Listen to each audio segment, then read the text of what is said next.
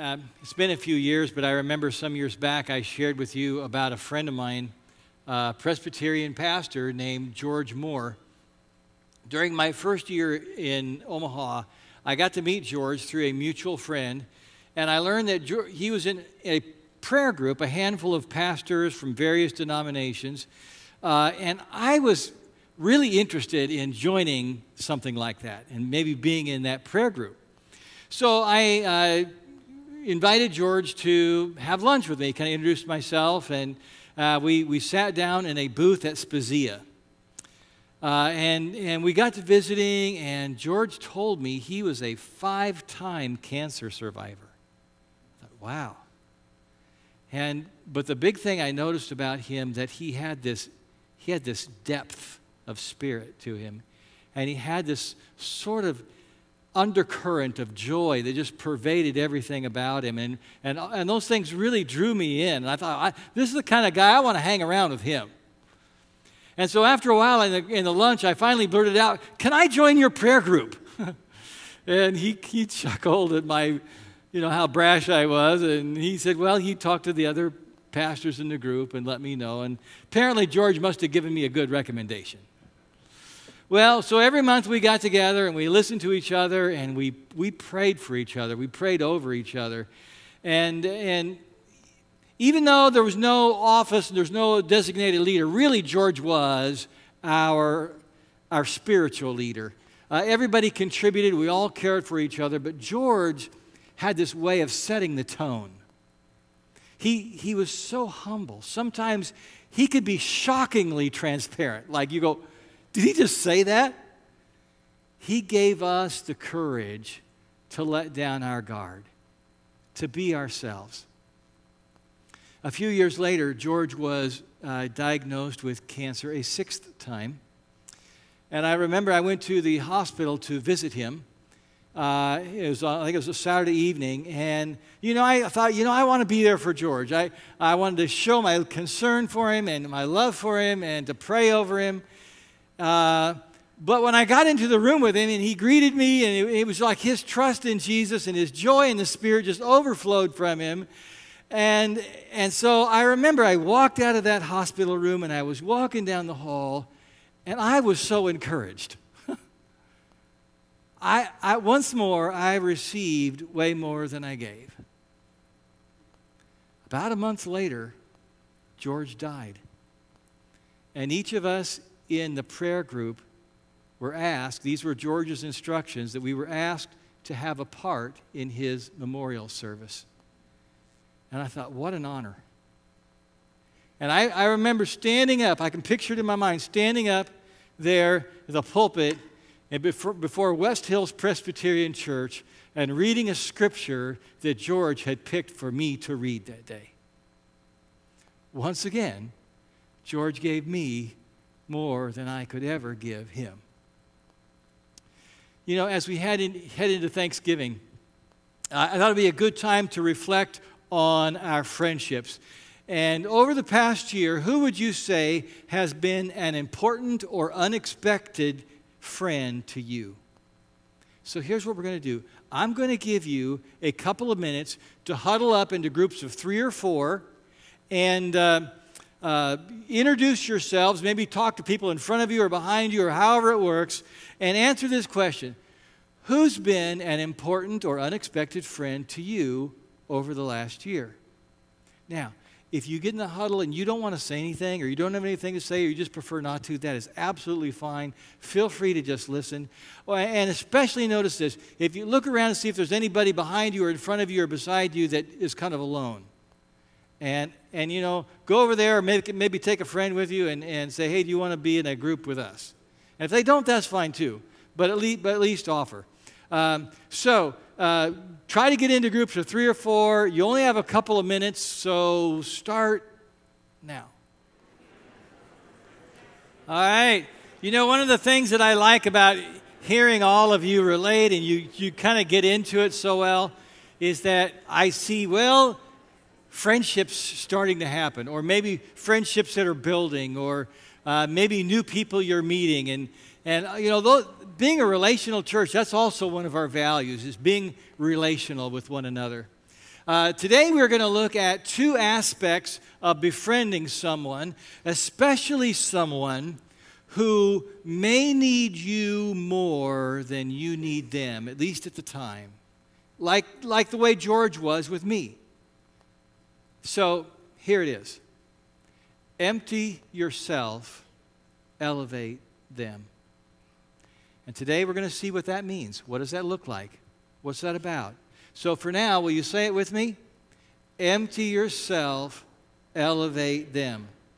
On, on Friday, my E S P N app said that Michigan State was picked to beat Nebraska by a point and a half.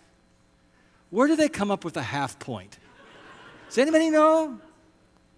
The Huskers were the underdog, and we all love underdogs. There's something about rooting for an underdog and seeing them come back from behind. It just makes us want to cheer and root for them. It's like the shepherd boy David who defeated the mighty Goliath.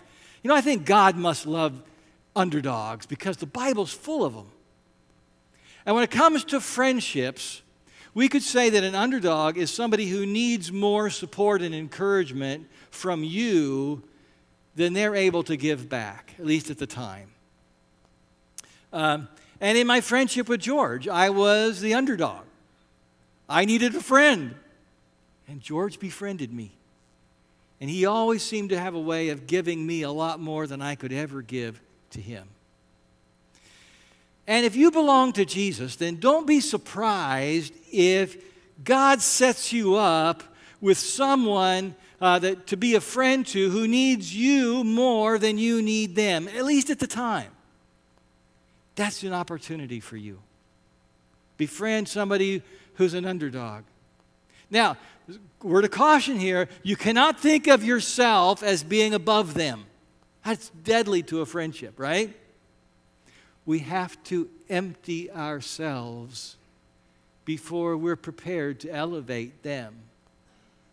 And never underestimate that person who appears to be an underdog because they may just have a whole lot to give. For example, do you know who some of the happiest people in the world are? It's not rich people. It's not beautiful people. It's not the super famous or super talented people. Some of the happiest people in the world have Down syndrome. Nearly ninety-nine percent of them say they are happy with their lives. Who else can say that? Huh? They say they love their families and they like who they are. Now, if you befriend someone with Down syndrome, you may feel, yeah, well, I've got I have to give a lot in this friendship. And it may not always to you feel balanced, but you'll soon discover that this person also has a lot to give. Let's open our Bibles to Philippians chapter two. We're going to start with verse one. And we're going to walk through these seven verses, verse by verse, uh, because they have a lot to say about how Jesus' people do friendships. Uh, the Apostle Paul is the one who wrote this letter in the mid-first uh, century A D. Uh, he was writing to his brothers and sisters in, in Christ living in the city of Philippi, which today is in northern Greece. And Paul is so thankful for these friends. They were the first ones to partner with him uh, by supporting him financially so that he could continue his church planting mi- mission in other places. And in, chap- in the previous chapter, Paul says how much joy these people bring to him. He tells them, okay, stand firm in the faith. And he tells them to stay unified in the Spirit and to live lives worthy of the gospel. That's what happens in chapter one. Chapter two starts with one long sentence, and verse four has four ifs. Did you see that? Let's look. Therefore, if you have any encouragement from being united in Christ, if any comfort from his love, if any common sharing in the Spirit, if any tenderness and compassion. Now, another way to translate this is to turn those ifs into questions. So what I'm going to do right now is I'm going to turn I'm going to turn those ifs into questions and, and ask them to you. And if you respond yes, then I encourage you to just speak it out good and strong and loud. Okay?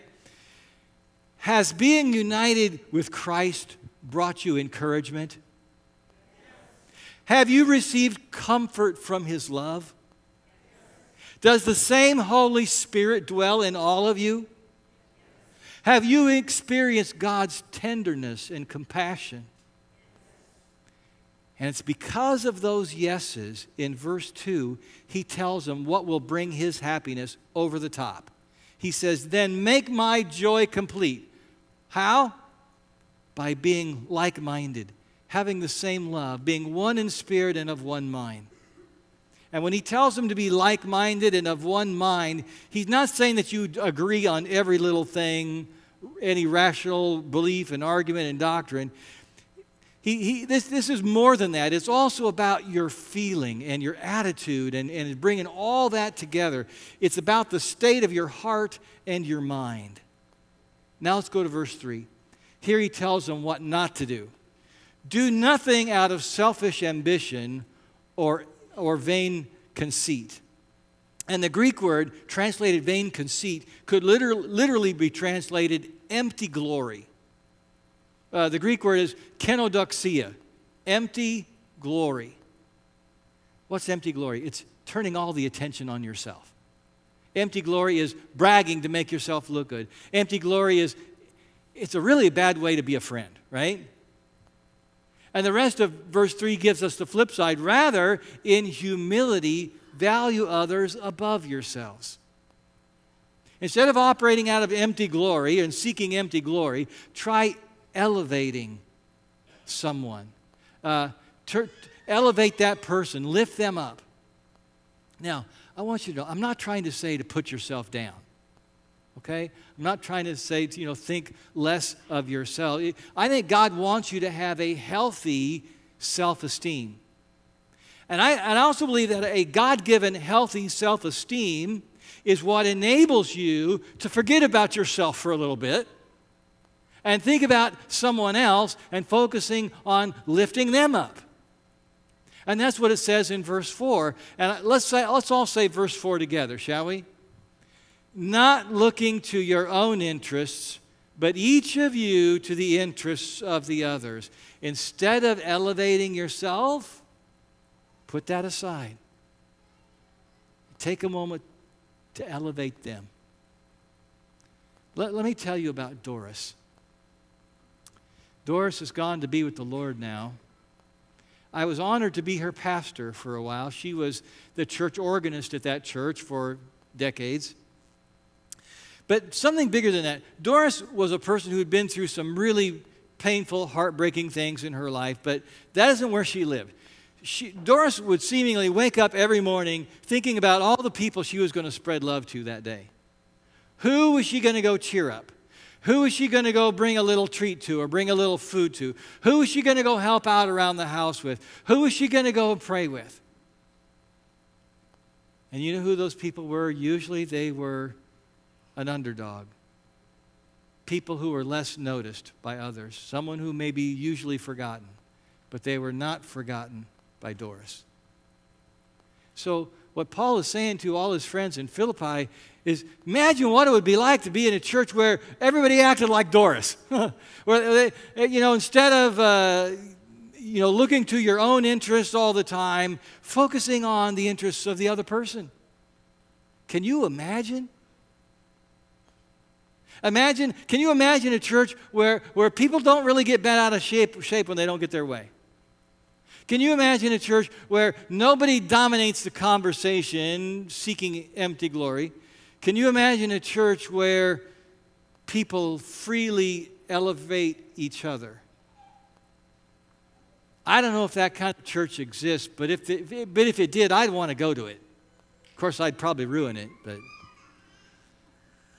I want Faith Westwood to be that kind of church. And you know, to a degree, we already are. Jesus is already at work in us. And I think that's that's the way all churches are, right? All churches are already partway there. He's leading us, and we're not, we're not finished, we're not completely there, but we are partway there. Verse five tells us this. In your relationships with one another, have the same mindset as Christ Jesus. That is God's word for us today, folks. Look at that again, verse five. It says, in your relationships with one another, have the same mindset as Christ Jesus. Now, what is that? What's the mindset of Christ Jesus? That's in the next two verses. Verse six says, who, being in very nature God, did not consider equality with God something to be used to his own advantage. Before Christ was born on the earth, before he was given the name Jesus, the Bible says he was the divine Son, equal and one with the Heavenly Father and the Holy Spirit. We call this doctrine the Trinity, the three-in-one God. Jesus could have stayed in heaven clinging to his divine privileges, but he didn't. Verse seven says, rather, he made himself nothing by taking the very nature of a servant, being made in human likeness. Though equal with God, he made himself nothing, it says. Some versions translate it, he emptied himself. Think of that. What did Jesus experience when he emptied himself and took on our humanity? He got hungry. He got tired. He had to sleep, just like us. Why did Jesus empty himself? Because we needed him. We needed what only he could give us. He came to be a friend of underdogs and sinners, and, and we're supposed to be that kind of friend to each other. Here, so here is, I think, the mindset of Christ. Empty yourself. Elevate them. Let's say it together one more time, shall we? Empty yourself. Elevate them. Of course, we have to empty more of ourselves than Jesus did. We have to empty our pride. We have to empty our pretentiousness. We have to empty our prejudice. We have to empty our inflated sense of self-importance. Basically, empty yourself means to learn to be humble. It means making this friendship, making it as equal as possible and, and putting the needs of the other person ahead of your own. It looks like George and the way he befriended me. It looks like Doris and the way she befriended so many in her town.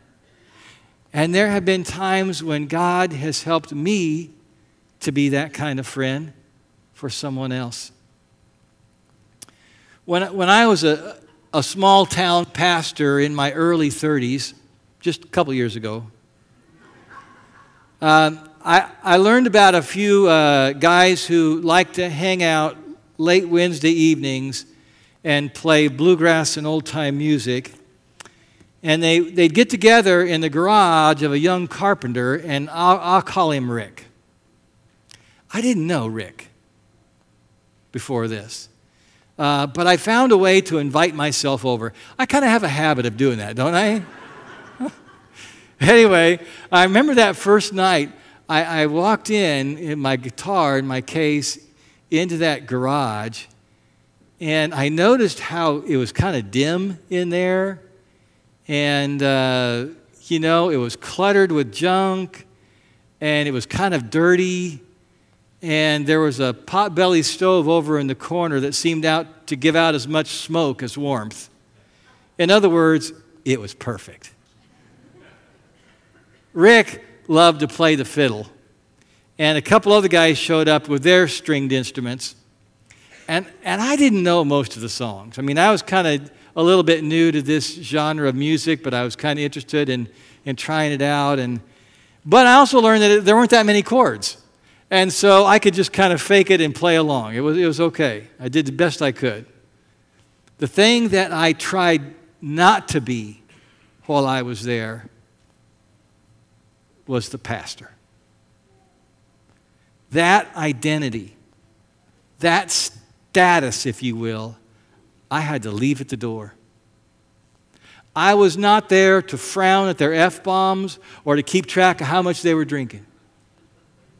I was just another guy who showed up, who liked to play music.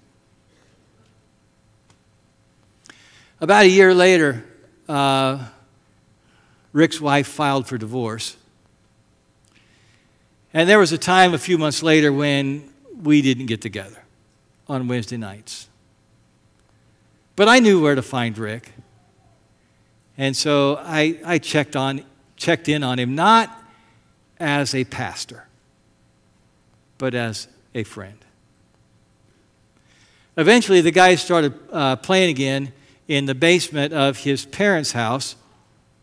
And I remember one night I sang a song for him and his new girlfriend um, that I had written uh, about my wife, Trish. And his girlfriend said that that song gave her hope for her life.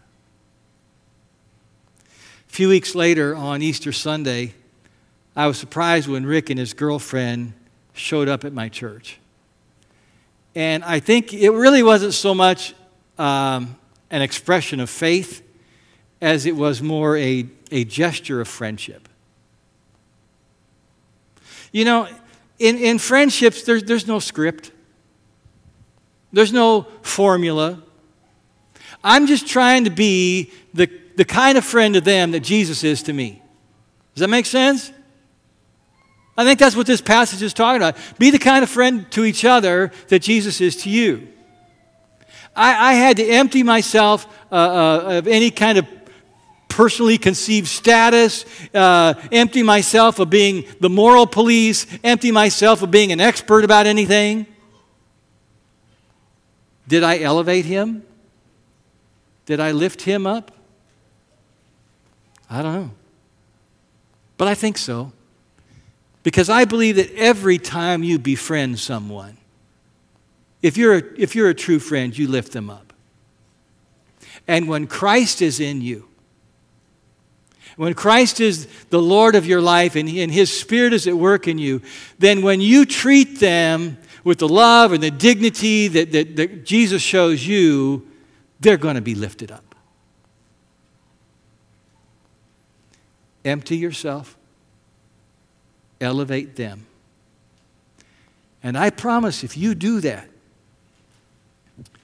you will be a friend who will never be forgotten.